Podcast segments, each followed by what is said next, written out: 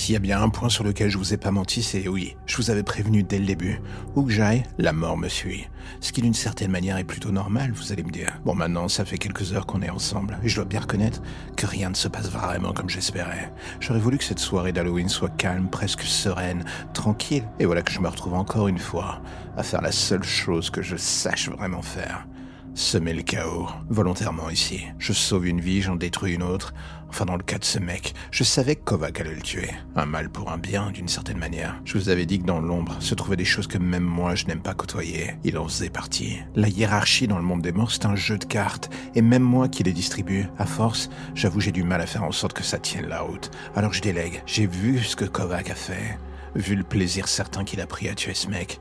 Et d'une certaine manière, est-ce que je peux lui en vouloir? Quand je l'ai retrouvé gamin, il était agonisant sur le bord de la route. J'avais croisé son regard, j'avais vu la rage qu'il maintenait en vie. Tout ça après que Shonkova l'ait poignardé comme un moins que rien.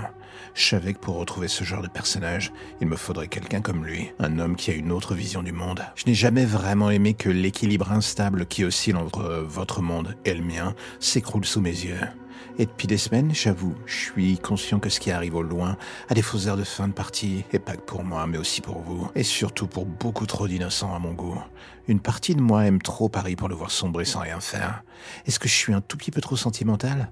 Ça se discute. C'est une sorte de sentiment pesant dans mon cœur. Et vu le métier que je fais, c'est pas vraiment la meilleure des choses, j'en conviens. Mais le jour où je perdrai ça, je me fais pas d'illusions sur ce qui m'attend.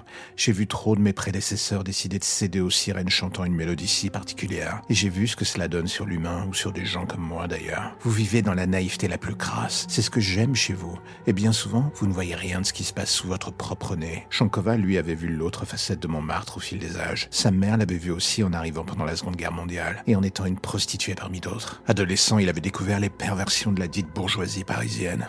Et c'est pour cela que des années plus tard, il avait massacré les enfants du quartier pendant des mois, des meurtres ciblés, des vengeances contre ceux qu'il estimait avoir détruit la vie de sa mère et la sienne par extension. Une partie de moi aurait voulu lui donner raison, l'excuser du bout des lèvres, mais la vérité dans le fond, c'est que ce mec, dès le départ, était un tueur, une vraie bête sauvage, qui aimait faire souffrir et tuer ou pousser à tuer les autres. Tout ce tissu narratif qu'il avait créé, ce n'était que des excuses pour oublier le reste. Ce qui me faisait désormais peur, c'est qu'il ne croyait plus lui-même en ses propres mensonges et que la réalité n'allait plus suffire à supporter sa désillusion et sa rage. Et tout en regardant la lune dans le ciel et en écoutant les gens faire la fête, j'avais en tête une simple question.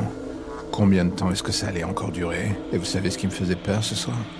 C'est que je n'avais pas la moindre réponse. C'est bien ce qui m'inquiétait le plus.